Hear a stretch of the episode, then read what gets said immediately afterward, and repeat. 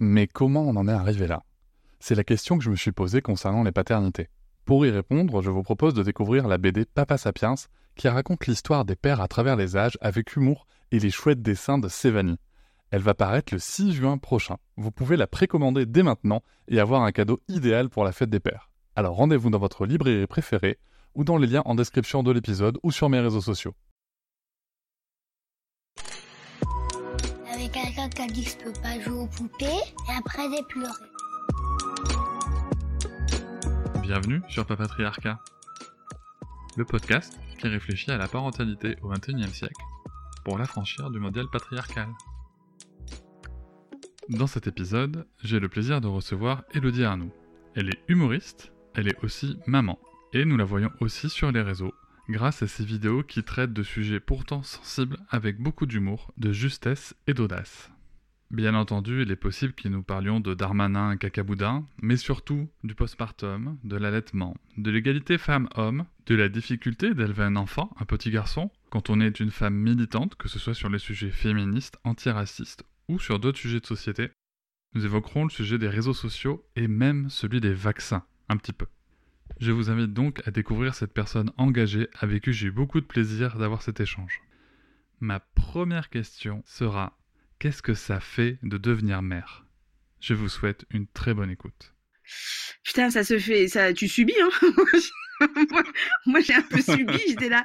Enfin, c'était voulu non plus, enfin, j'exagère, c'était voulu. Mais le fait de devenir mère, genre vraiment, le, ce qui se passe une fois que tu as accouché, bah, tu découvres un peu tout, parce que moi, je me suis rendu compte qu'il y avait un gros, gros tabou sur le postpartum, sur euh, le rythme du bébé. Euh, euh, à la naissance, etc. Donc euh, j'ai tout découvert sur le tard. Après, euh, évidemment, tout ce qui est les bisous, les câlins, ça, ça va, ça, ça, ça va très vite, ça, on intègre très très vite. Mais oui, tout ce qui, tout ce qui arrive derrière. Euh, un petit peu aussi la notion de sacrifice que tu peux avoir derrière, oui, on découvre. Et ouais, moi, moi, je l'ai un peu dire bon, et eh ben, c'est parti, on va voir ce qui va se passer. Et, et ouais, chaque on prend un jour après l'autre, et surtout au début, hein, parce que maintenant, franchement, un an et demi, trop cool trop cool et c'est trop le bonheur quoi. Mais euh, vraiment les deux premiers mois c'était l'enfer. Hein. Et c'était euh, oh, je deviens maman, je devrais être méga heureuse, je devrais avoir un instinct maternel. Il est où putain? Ouais non.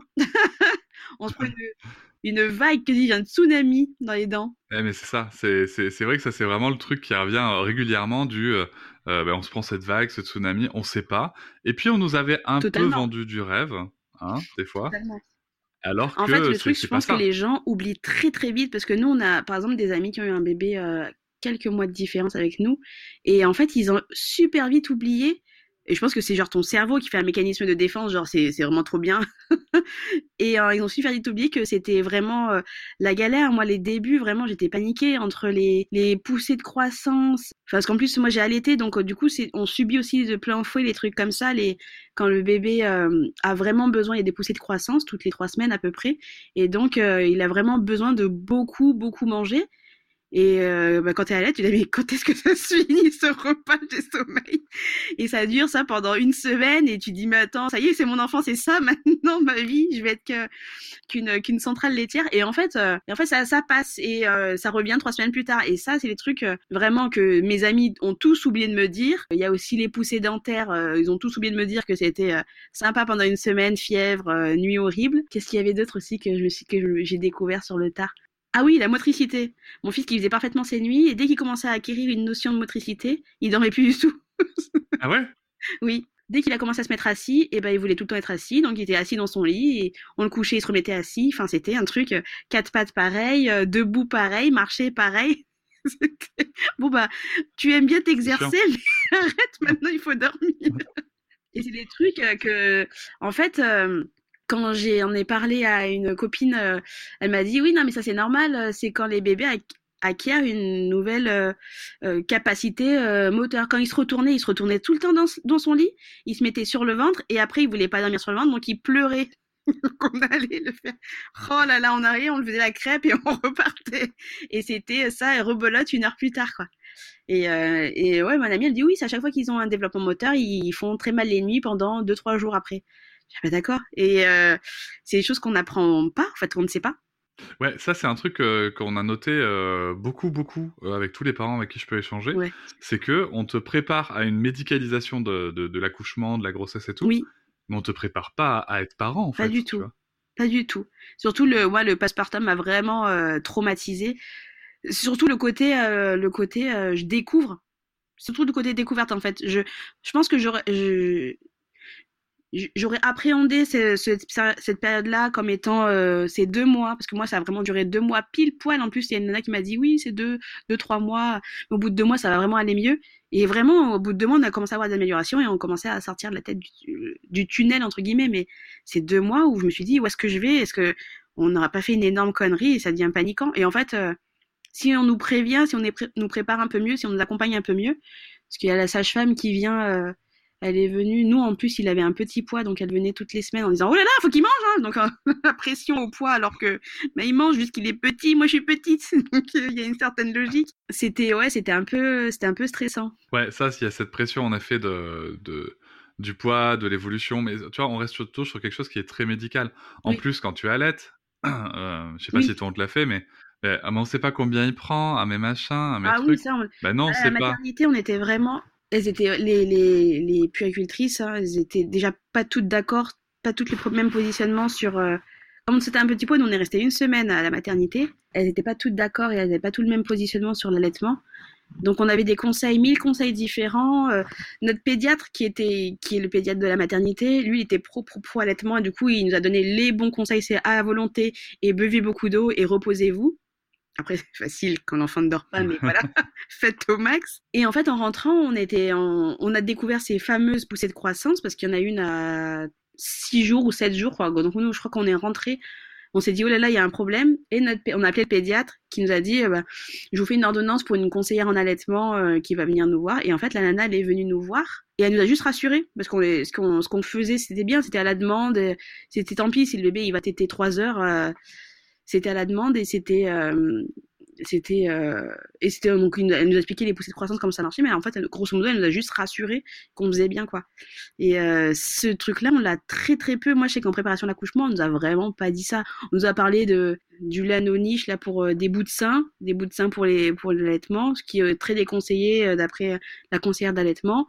Elle nous a parlé de des crèmes pour les crevasses tout ça mais pas du tout comment ça se passait dans le concret que ça pouvait durer très longtemps. Il n'était pas 5 minutes parce qu'à la maternité ils disaient 5 minutes un sein 5 minutes l'autre sein. Ah oui, puis il y avait aussi de mais t'as pas de lait t'as pas assez de lait euh, les, les trucs. Ouais. bah oui je sais pas combien il prend mais en fait si l'enfant ça va quoi il, à un moment il s'endort comme ça.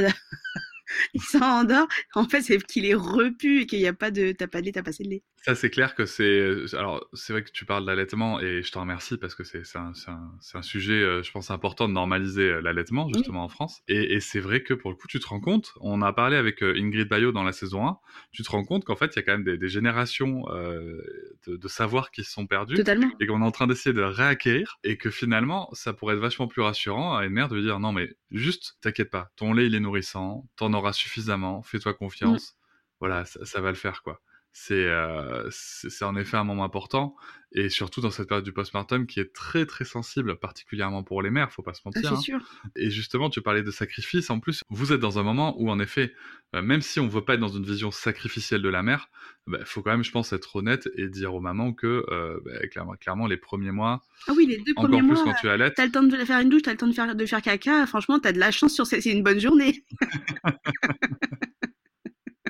c'est vraiment une bonne journée. Donc oui, non, c'est moi clairement les deux premiers mois, c'est vraiment tu tu prends parce qu'en plus il y a très peu d'interaction avec le bébé, vraiment. Euh, il, vraiment, il est que là à manger et à pleurer, et puis euh, tu le berces, quoi. Donc ça peut être un peu dur de pas avoir de retour. À partir de moi, il commence à sourire, donc euh, là déjà t'es là ah, comme une comme une dingue et et t'as un peu de retour. Mais les deux premiers mois, j'ai trouvé ça très très dur. Et oui, il faut prendre sur soi. C'est un nouveau, ouais, un nouveau, une nouvelle façon de, de vivre, quoi, de faire. Et pour le coup, c'est vrai que moi, tu vois, en tant que, que, que coparent ou, ou père, en tout cas, y a, les deux premiers mois, c'est marrant parce que moi, j'avais un petit peu, tu vois, en étant à côté, donc il y avait cette diade mère, euh, mère-enfant. Et t'as- toi aussi, en fait, tu, je vais le dire, hein, enfin, enfin, on, faut, on faut pas se mentir. À un moment, euh, le bébé, euh, bah, tu, bon, moi, je faisais du portage, tu vois, je faisais, Oui, je faisais les bains, le portage et tout, tu vois, j'étais vraiment en contact. oui, Mais concrètement, le bébé, c'est pas drôle. Ah oui, Enfin, c'est sûr. tu- tu- Ah, Et c'est drôle, mon père, se passe ça- rien. vraiment, même la mère, la lettre, elle a beau. Moi, je me faisais. Enfin, Non, mais c'est ça. mais franchement, les premiers, les premiers aliments, t'es là, putain, c'est merveilleux et tout. quand il a, quand il a 5 mois et qu'il tète pendant, ou je sais pas, quand il a, quand il peut téter pendant 5 heures, t'es là, bon, je commence vraiment à m'ennuyer, là. c'est merveilleux, mais euh, divertissez-moi, j'en peux plus. Donnez-moi mon téléphone. Ah. Ah non, il faut pas d'écran. ouais, c'est ça. non, non, mais ça, c'est euh, le- le truc. euh. coup, moi, je sais que euh, mon concubin a, a aussi, pour lui aussi, enfin, c'est vraiment pas que les mères, parce que pour lui aussi, c'était très très dur parce qu'il a fait énormément de portage. Notre fils avait beaucoup de RGO, donc il fallait le tenir sur nous après manger, etc. Fallait tenir vertical. Euh, fallait le limite qu'il dorme euh, en position verticale, donc c'est lui qui l'endormait, etc. Il était vraiment vraiment très très collé à nous. Moi, je pouvais pas parce qu'il fallait que je me, je me repose pour avoir du lait. Euh, parce que moi j'avais remarqué un truc, hein, je buvais euh, après une tétée, je buvais un litre d'eau, je faisais une sieste le lendemain, j'étais là, qui veut un milkshake? C'était vraiment radical. Donc il fallait absolument que je fasse des siestes après les après les tétés. Et donc euh, il prenait le relais, donc il était autant crevé que moi parce que la, la nuit était autant haché que que que moi. On se relayait, enfin il était vraiment d'un super soutien quoi. Vraiment à part à l'été, il faisait tout le reste. euh, tout, tout ce qu'il pouvait faire, il le faisait. Les, et il faut pas non plus minimiser euh, les pères des papas. Il faut. Après, moi, je sais que je l'ai impliqué. Je lui ai dit, euh, là, allez, moi, je vais faire une siestas. L'écharpe, tu sais comment la nouer? Voici l'enfant. Salut. Non, mais c'est important, c'est important. Et de ce que je comprends, il a, il a pu rester un moment alors euh, avec vous à la oui, maison? alors par contre, j'aurais pas survécu s'il n'était pas là. Il a pris un mois de congé après l'accouchement. Ouais, il a pris un mois ou deux mois? Je crois qu'il a pris quasiment un mois et demi. Un mois et demi. Et ensuite, oui, parce que non, il a pris un mois. Il y a eu deux semaines où il est reparti travailler. Et après, il y avait les vacances de Noël, parce qu'il est né fin d'année, mon fils. Donc, euh, il a pris quasiment deux mois. Il m'a laissé juste deux, semaines où, où c'était deux semaines où ça allait plutôt bien. Donc, euh, où mon fils a un peu commencé un peu à trouver son rythme, à dormir euh, tranquillement, son problème de reflux, ça allait mieux, etc. Et après, on était à Noël, donc il était avec moi à nouveau tout le temps. Donc, il avait, ouais, sur la période des deux mois qui sont un peu euh, durs niveau rythme, il a été un mois et demi avec moi et euh, c'était plus que nécessaire. Ça, c'est un sujet important. euh, c'est- c'est c'est vrai qu'on n'en parle pas assez. C'est que entre la, la non-préparation euh, des pères ou coparents et pour le coup leur, euh, la, la- la politique qui est un petit peu, enfin qui reste trop légère en France. Donc pour Ah, c'est rappeler, au, au 1er juillet 2021, on va passer à 28 jours de congé paternité. C'était plus que nécessaire, quoi. dont 7 jours obligatoires, mais on reste quand même, mine de rien, tu vois, vachement loin de, de, de ce qu'on peut proposer dans d'autres pays. C'est vrai qu'on regarde ce qui se passe ailleurs. Tu vois, tu parles d'allaitement. Si on se fixait sur, le, sur, le, sur la recommandation de l'OMS, euh, on, est, on, on devrait pouvoir proposer un allaitement exclusif pendant 6 mois, Oui. euh, si, si on veut allaiter.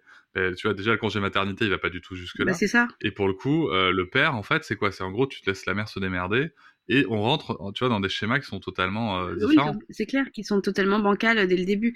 Euh, J'avais lu une étude qui montrait que, que dans les pays où les papas avaient autant de congés maternité, euh, genre obligatoire, que la maman, je crois que c'est dans les pays nordiques hein, où ils sont vachement d'avance, les réductions de salaire, les différences de salaire sont, euh, sont beaucoup plus fines et je crois quasiment inexistantes.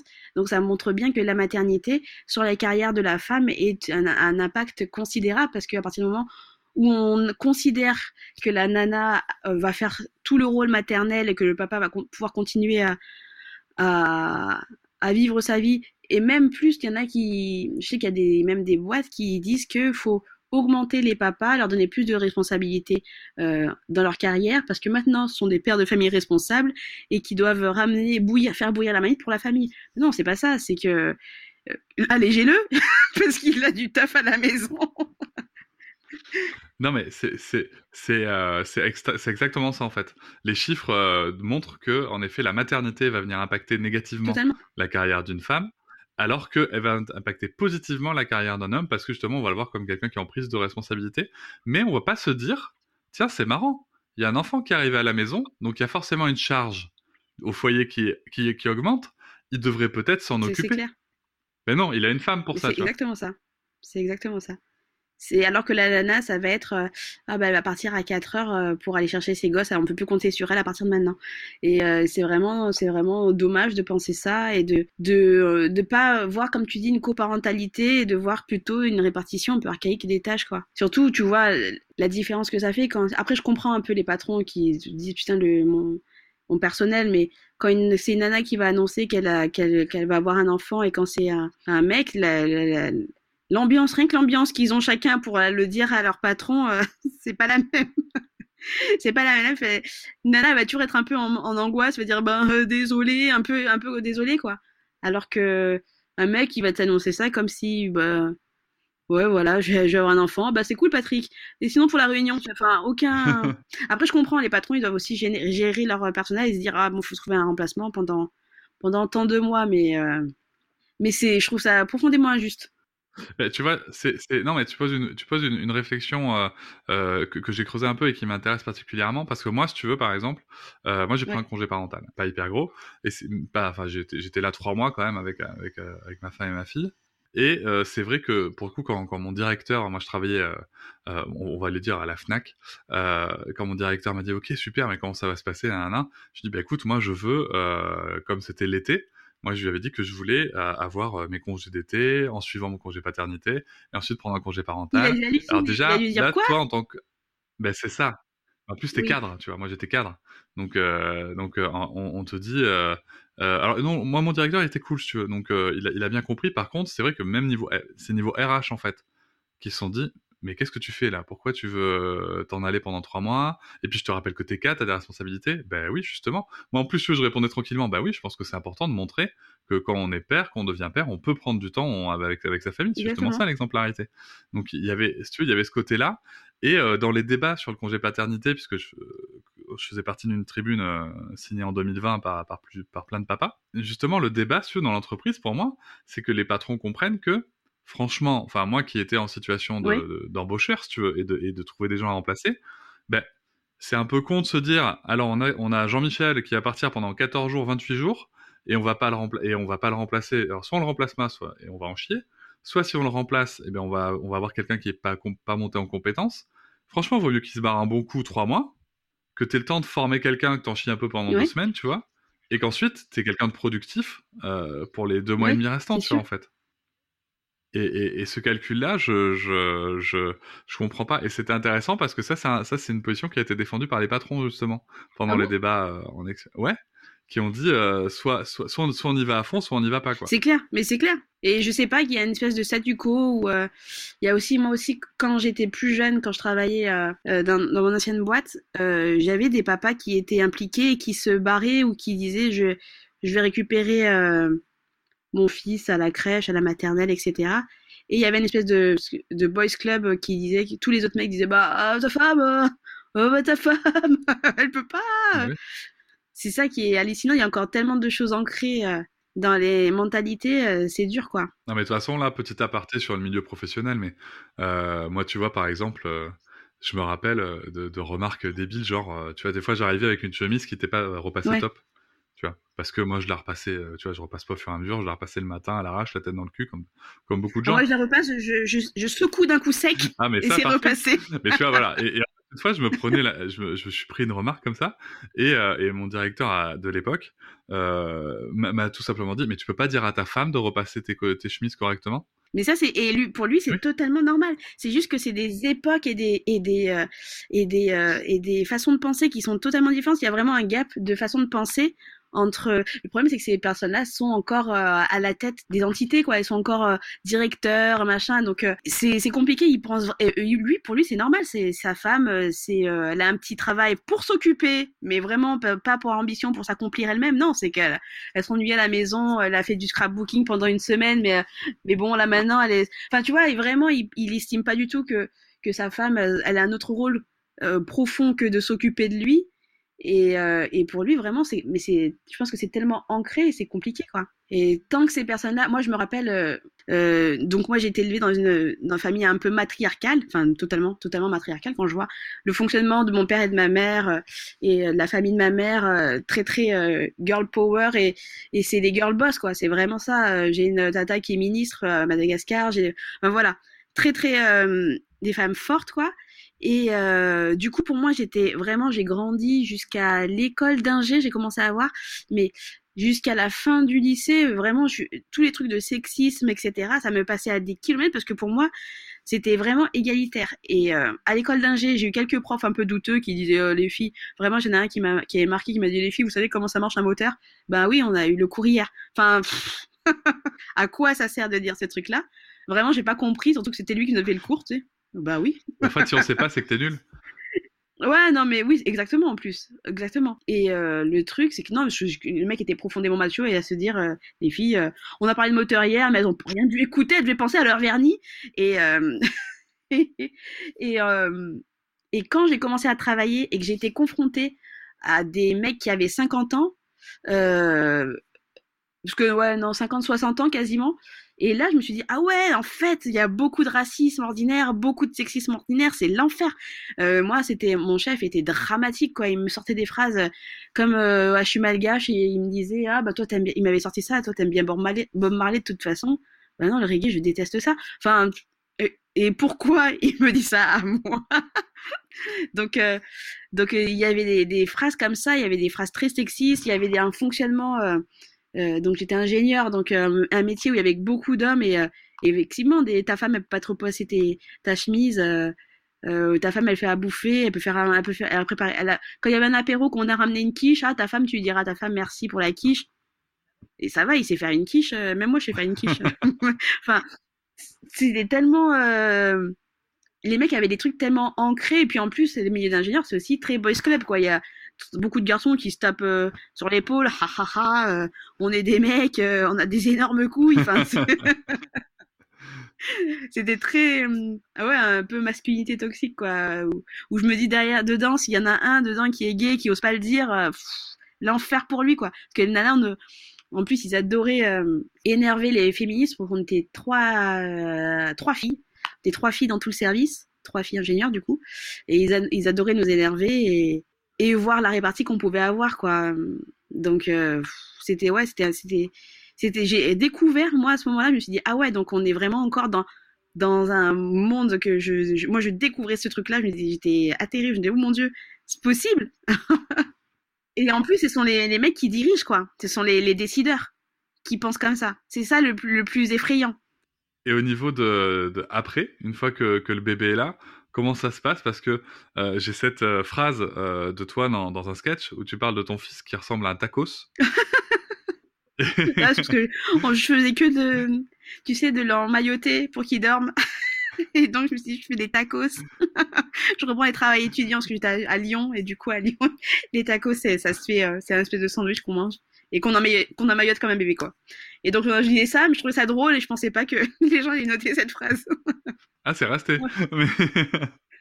Euh, et, est-ce que après, pour le coup, est-ce que tu as eu des remarques, des éléments, des, euh, des, comportements un peu différents par rapport bah, à, la, à, une différence de couleur de peau entre toi et ton enfant? Est-ce que c'est des choses que tu as rencontrées? Moi, c'est vrai que mon fils est blanc. Mon fils est de couleur de peau, il est blanc, quoi. Donc, euh, il aura aucun problème dans la vie. C'est un homme blanc. Super. je suis soulagée. Donc, plus qu'il soit hétéro. ouais. Par contre, moi, en tant que féministe je suis, et antiraciste, je suis dégoûtée. Je suis au service d'un petit blanc. Super, j'ai tout raté.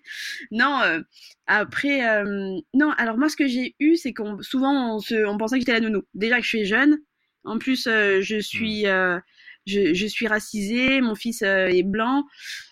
il est métis, hein, mais vraiment, il est très, très, il a attrapé des coups de soleil cet été, il a la couleur de peau de son père, quoi. Et du coup, hein, on a souvent pensé que, en plus, il me ressemble, il ressemble surtout à concubin, il ressemble, il a que mes yeux, un peu. Et du coup, on a souvent pensé que j'étais la nounou. Mais c'est pas, c'est pas rare de voir, quand tu vois une femme racisée à la, au parc, de se dire c'est des nounous. Ça, c'est un réflexe que j'ai remarqué avec euh, d'autres mamans quand je me baladais euh, avec euh, des copines, etc. machin. Des fois, tu peux avoir des remarques de ah t'as vu la nounou? Et je dis mais ça se trouve c'est son fils. Pourquoi tu penses automatiquement que c'est une nounou? Qu'est-ce que quand tu vois une maman blanche, enfin quand tu vois une femme blanche avec une poussette et deux enfants à côté qui sont de est-ce que tu vas penser que c'est la nounou Donc c'est un truc, c'est un peu des réflexes aussi qu'on a euh, par rapport à ça. Et moi, j'ai eu, eu quelques fois la réflexion, mais c'est quand même assez rare. Mais j'ai eu, ouais, je l'ai eu. Et puis non, surtout moi, mon, défi que je me dis pour euh, en tant qu'en plus, du coup, euh, femme racisée, euh, c'est de, j'espère que mon fils ne sera pas un connard. C'est vraiment mon, mon, truc d'éducation, c'est de dire putain, j'espère qu'il comprendra les femmes, qu'il sera pas sexiste, qu'il qui sera pas un agresseur. C'est vraiment ma ma pression et je me dis putain, il faut que enfin c'est ouais, c'est mon truc, c'est le truc où je me dis faut pas que je me manque. Autant une fille, tu sais qu'il faut ce qu'il faut lui dire, faut pas te laisser faire, etc., etc. Autant un garçon, euh, on explique moins. Déjà, moi, j'avais identifié de, lui dire que tout ce qui est féminin n'est pas forcément dégradant.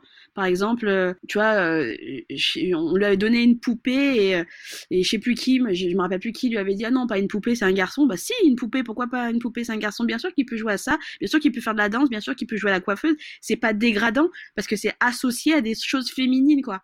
Donc ça, je pense, c'est un point important. Mais les autres, je t'avoue que je suis encore en réflexion et, euh, et c'est un truc qui m'angoisse. Je voulais faire une vidéo là-dessus, mais je me suis dit, en fait, je j'ai pas la réponse. J'ai pas du tout la réponse. Je sais pas. En fait, on, personne sait faire. Il euh, y a Benoît de Groult qui disait, euh, on arrive à éduquer nos filles comme nos garçons, mais pas encore. Mais on n'a pas encore le courage de faire l'inverse. Oui, c'est clair. Et en fait, si tu veux, le truc, c'est que dans cette phrase, pour moi, il y a deux, il y a deux éléments qui m'interpellent. C'est dans un premier temps de se dire, est-ce qu'on veut vraiment éduquer nos filles comme nos garçons? C'est est-ce qu'on veut des filles qui connaissent la compétition, la domination, la, tu vois? Et ensuite, en effet, par contre, on n'a pas encore le courage de dire à un, petit garçon que euh, bah, c'est ok de jouer à la poupée. Tu vois, et qui peut pleurer et que émotionnellement, euh, alors moi, moi, tu vois, qui ai été éduqué euh, dans la pure tradition française, euh, du, mec du mec de base clairement émotionnellement j'étais un désastre pendant des années des années.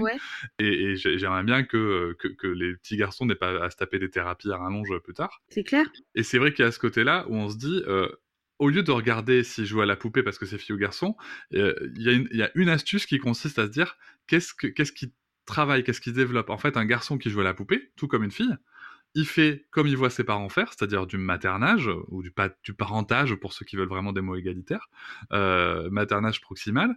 Et en fait, il apprend juste à prendre soin de quelqu'un. Et, en fait, si on commence à raisonner comme ça, on s'ouvre un petit peu plus le champ des possibles euh, sur, euh, sur ce qui est, sur, sur ce qu'on peut voir ou, pas voir. Mais la grosse difficulté, c'est qu'en fait, on sait pas faire. Tu vois, moi j'ai une fille, toi t'as une fille, toi t'as un fils, moi j'ai une fille. moi j'ai une fille, c'est vrai que je t'avoue que le premier truc que je me suis dit, c'est Hiring for your small business? If you're not looking for professionals on LinkedIn, you're looking in the wrong place. That's like looking for your car keys in a fish tank. LinkedIn helps you hire professionals you can't find anywhere else, even those who aren't actively searching for a new job but might be open to the perfect role. In a given month, over 70% of LinkedIn users don't even visit other leading job sites. So start looking in the right place. With LinkedIn, you can hire professionals like a professional. Post your free job on linkedin.com slash people today. Bon, ben ma fille, euh, elle apprendra à se défendre, elle apprendra le consentement, elle apprendra machin, elle apprendra ceci, cela. Et en fait, un garçon, alors il y, y, y, a des ouvrages intéressants là-dessus, hein. il y a Tu seras un homme féministe, mon fils, d'Aurélia Blanc, qui est euh, une pépite. Il y a d'autres livres euh, de Pila Etika et, et Elisa Rigoulet, Fille, garçon en éducation, enfin voilà. Maintenant, il y a plein de livres qui existent. Moi, je suis arrivé à un constat, c'est que on ne sait pas faire.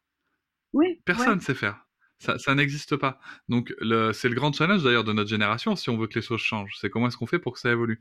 Alors bien sûr, il y a des choses qu'on a réussi à comprendre. Tu vois, sur le consentement par exemple, a priori, si on veut qu'un petit garçon grandisse en respectant le consentement des autres, eh ben, il faut respecter le sien en fait. Exactement. Tu vois, et ça c'est des trucs, mais même ça, c'est des mécanismes auxquels on ne pense pas parce que quand tu penses petit garçon, tu penses qu'il faut le calmer, tu penses qu'il faut le dresser, tu penses qu'il faut le canaliser, tu vois.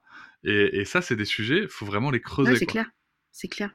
Moi, je sais par exemple que le consentement de mon fils, je lui fais tellement de bisous forcés. Mais le pauvre, mais le pauvre, mais vraiment, c'est un truc. Et ça, je n'arrive pas à m'en empêcher. Il rentre de la crèche, je l'attrape et je lui fais un milliard de bisous. Euh.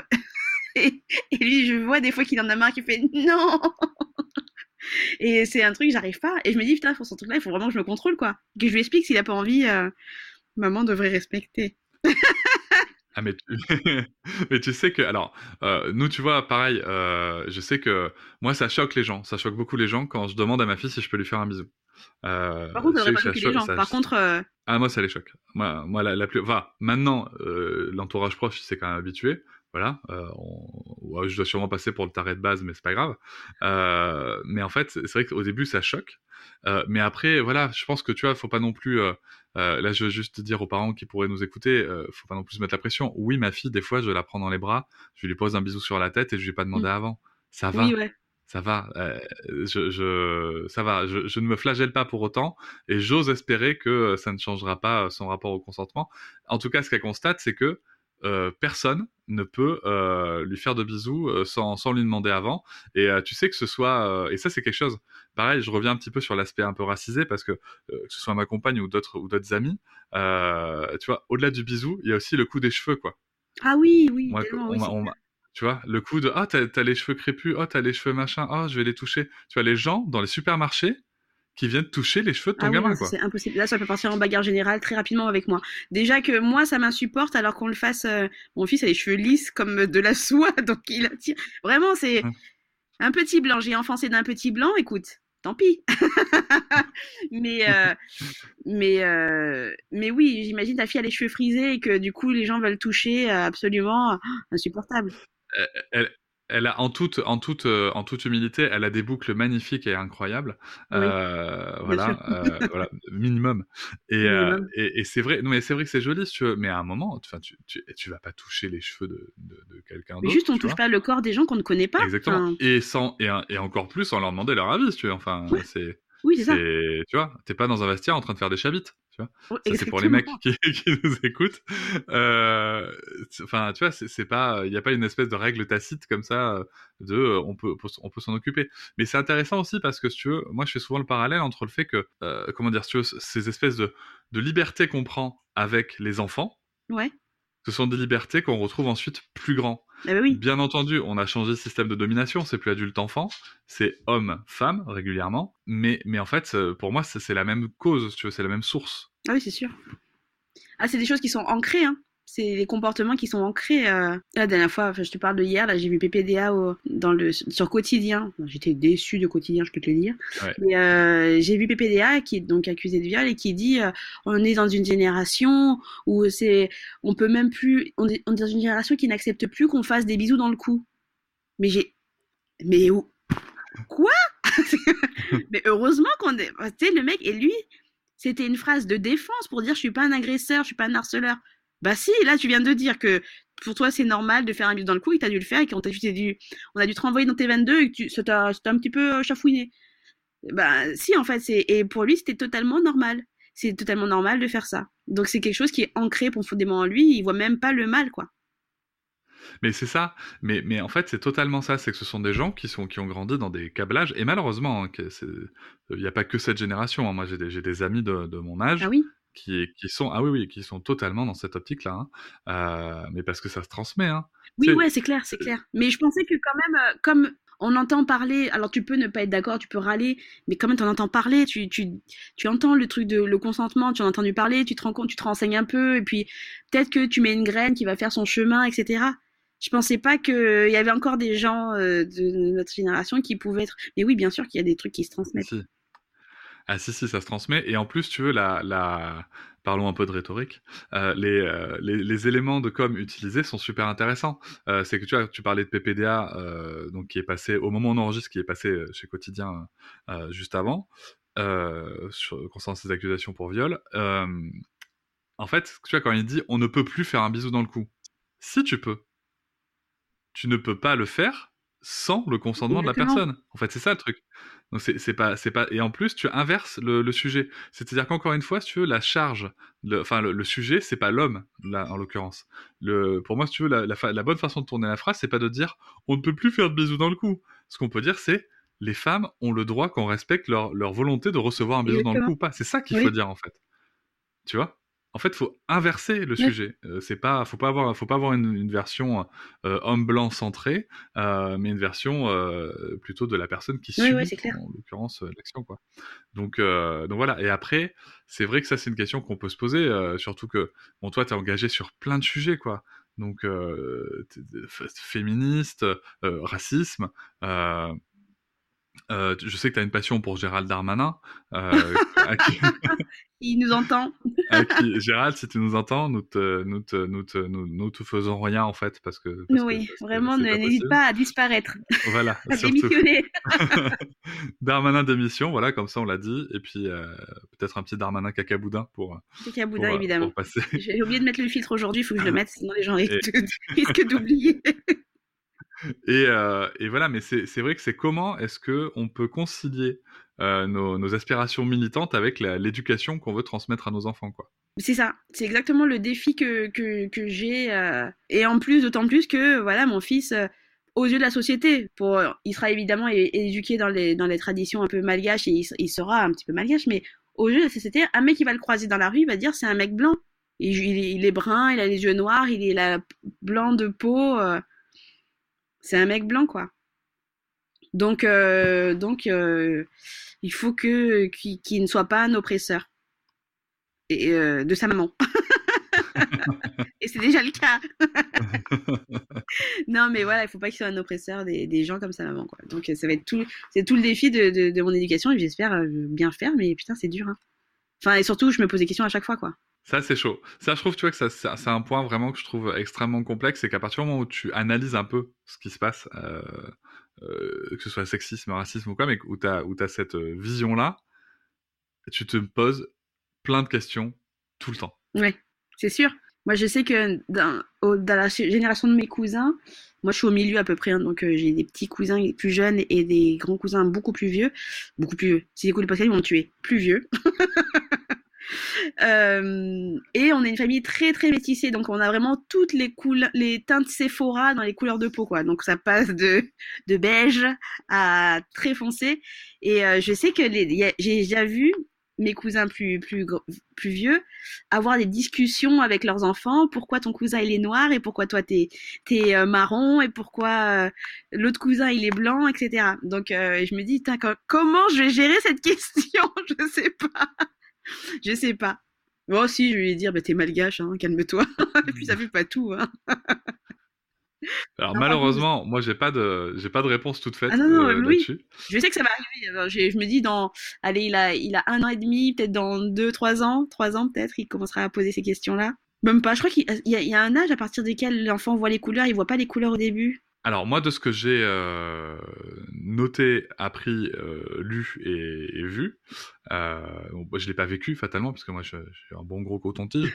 euh, c'est que, alors ça arrive généralement quand ils sont confrontés à l'école. Ok.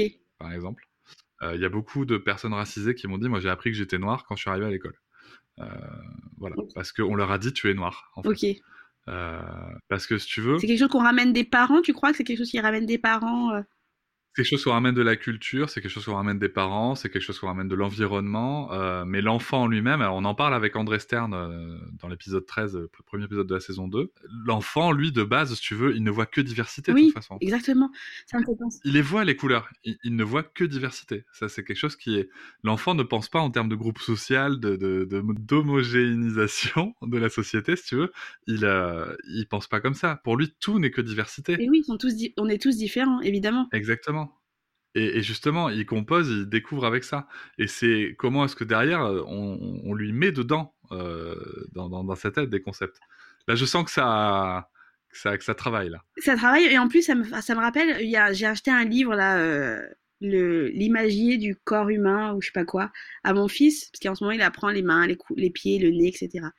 Et dedans, il y a une page, j'en ai parlé dans une story, dedans, il y a une page où il y a des enfants au parc, il y a un noir, et il y en a une qui est un peu marron clair, mais franchement, c'est pas net. Il y en a qui disent c'est une asiate, il y en a qui disent que elle est un peu plus foncée, etc. Et euh, il y a trois enfants blancs, et du coup, ils disent qui la phrase sur le livre, c'est qui s'amuse au parc, et il y a écrit des enfants très différents. Très différents. Mais quand tu regardes grosso modo le truc, tu vois qu'il y a en gros euh, quatre blancs et un noir, quoi. Et du coup, le très différent m'a gêné. Cette phrase m'a gêné, je sais pas pourquoi. Et j'en parlais avec. Euh, avec la commu. J'en parlais en story du coup. Je dit cette phrase me gêne, mais je sais pas pourquoi. Et effectivement, c'est que bah, c'est très différent. On sent que ça vise un enfant en particulier, qui était vraiment très très noir. En plus, il lui avait fait les lèvres roses, enfin ridicule. Vraiment le cliché. Enfin, ça m'avait gêné. Et euh, il y avait une instite qui m'avait répondu euh, en message privé, qui m'avait dit qu'en fait ils utilisaient ces images là pour euh, dire pour contrebalancer les discours racistes qu'il pouvait y avoir à la maison. Donc euh, que elle, elle utilisait ce genre, ce livre-là aussi. Et, euh, en fait, moi, c'était le très différent. Je lui disais que moi, c'est le très différent qui m'avait gêné. C'était parce que il y, aurait écrit des enfants tous différents. ça m'aurait pas gêné. Il y aurait eu des enfants différents, ça m'aurait pas gêné. Mais le très différent, tu sens qu'il y a quelque chose, euh, il y, a, une couille dans le potage, et puis t'as vraiment, tu tous les petits enfants blancs, allez, une qui est un peu blanc foncé, et vraiment, t'as le, le, le fils, euh, le fils noir dedans. Et euh, en fait, j'ai fait un sondage pour voir si ça gênait que moi, et ça, ça, gênait, je crois que c'était, la proportion, c'est 70% étaient gênés, et 30% n'étaient pas gênés par rapport à ce truc-là. Donc, ouais, c'est, c'est vrai que c'est un, un sujet vraiment qui me, qui trotte dans ma tête, qui me fait réfléchir. Pour que j'ai pas envie que mon fils il aille voir euh, quelqu'un noir en disant toi t'es noir et euh, sans explication, sans, sans truc comme ça, parce qu'évidemment moi c'est des choses que j'ai vécues euh, petites quoi. Mais après c'est ça. Après le le le, le... Mais tu vois moi par exemple ma fille comme tous les enfants, elle a aucun problème à dire la dame elle est vieille, le monsieur il est vieux, le monsieur il a les cheveux gris, le monsieur il est noir, voilà. C'est pas un problème en fait, mais c'est justement ça en fait le sujet. C'est euh, chez, eux, c'est spontané. Et, et, eux, en fait, tu ils le disent parce qu'ils voient une peau noire. Ils disent pas, il est noir. Alors attention, je vais utiliser les. Je, vais, je vais rentrer dans la peau euh, des clichés. Hein. Euh, ils disent pas, il est noir. Ah, ben donc il est feignant. Ah, ben donc il est machin. Ah, ben donc il est truc, tu vois. C'est pas du tout ça qu'ils disent les enfants. Et c'est comment est-ce que nous, on vient l'interpréter derrière. Et c'est là où c'est super intéressant de se questionner là-dessus, parce que c'est à ça que ça nous renvoie, quoi.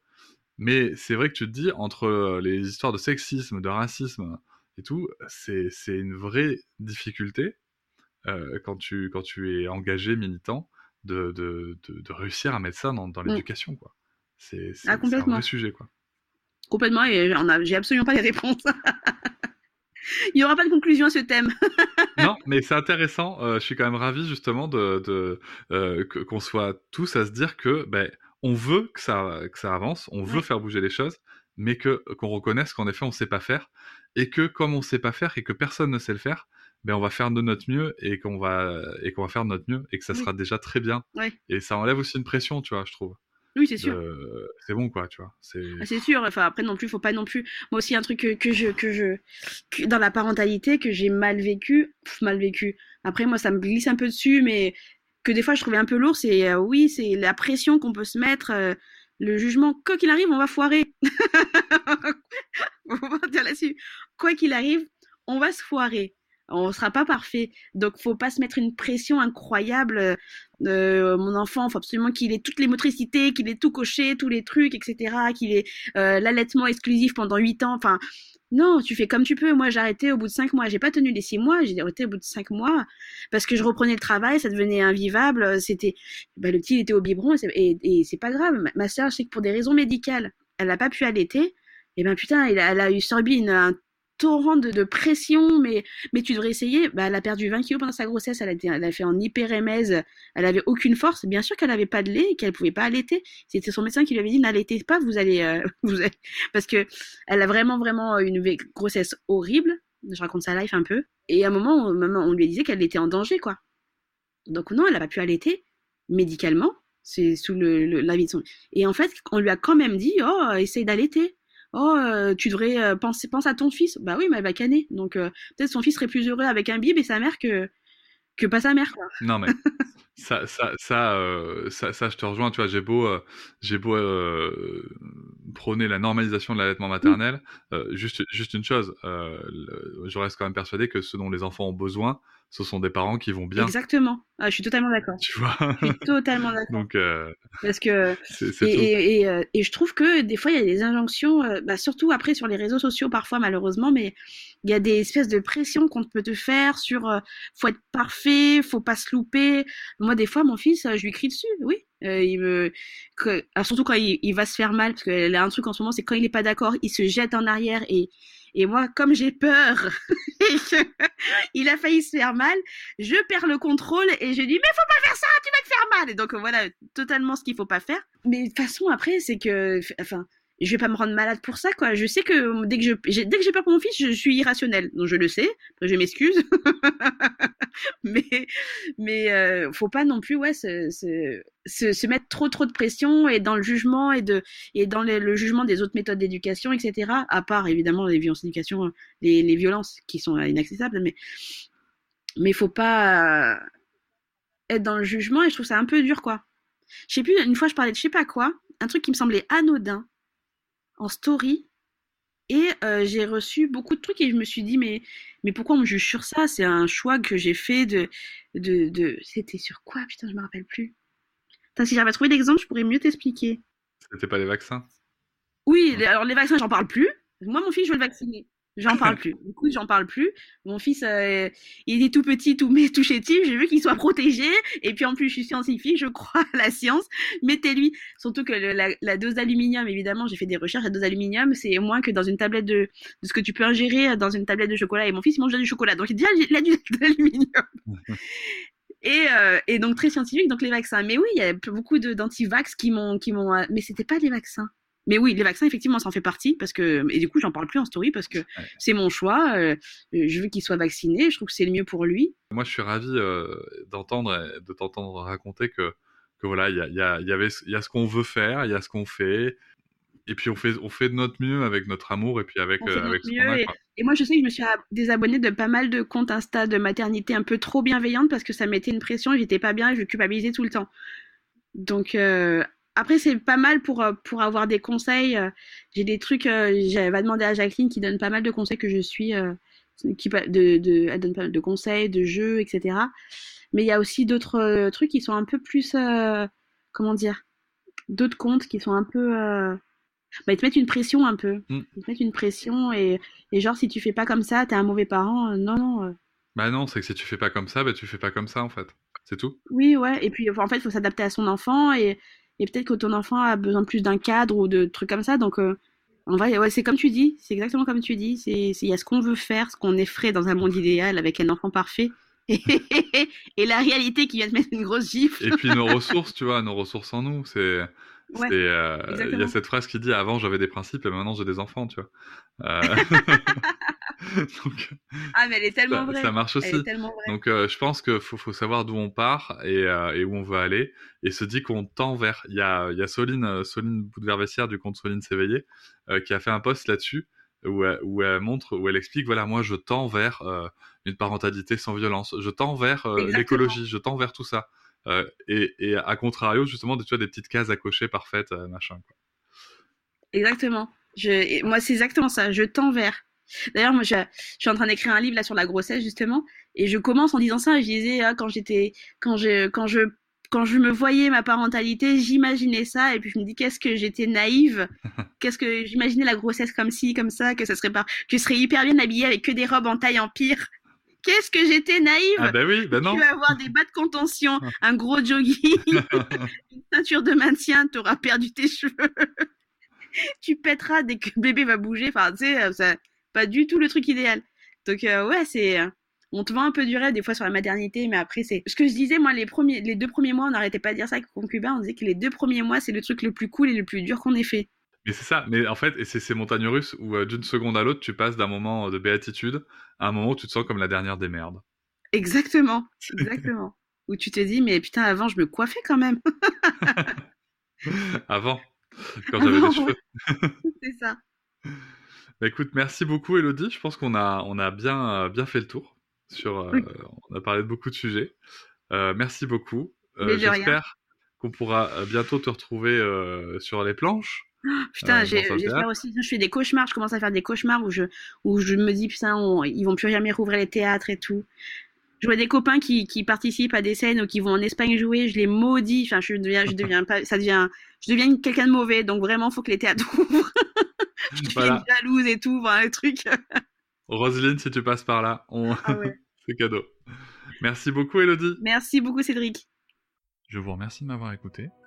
Je vous invite à vous abonner et nous pouvons aussi nous retrouver sur Facebook, Instagram et sur le blog papatriarca.fr. À bientôt.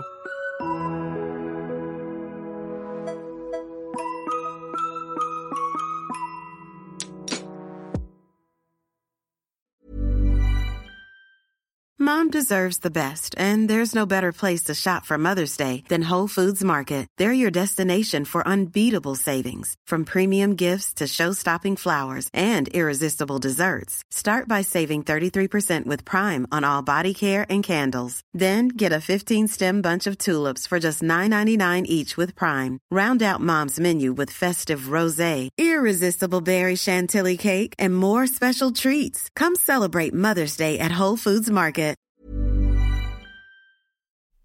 Hop, c'est encore moins. Si tu veux soutenir le podcast, tu peux aussi t'abonner à Papatriarca Plus et découvrir chaque semaine un épisode bonus en plus des 60 déjà disponibles. À découvrir sur tes applis de podcast comme Pocketcast, Castbox ou encore Apple Podcast. À très vite.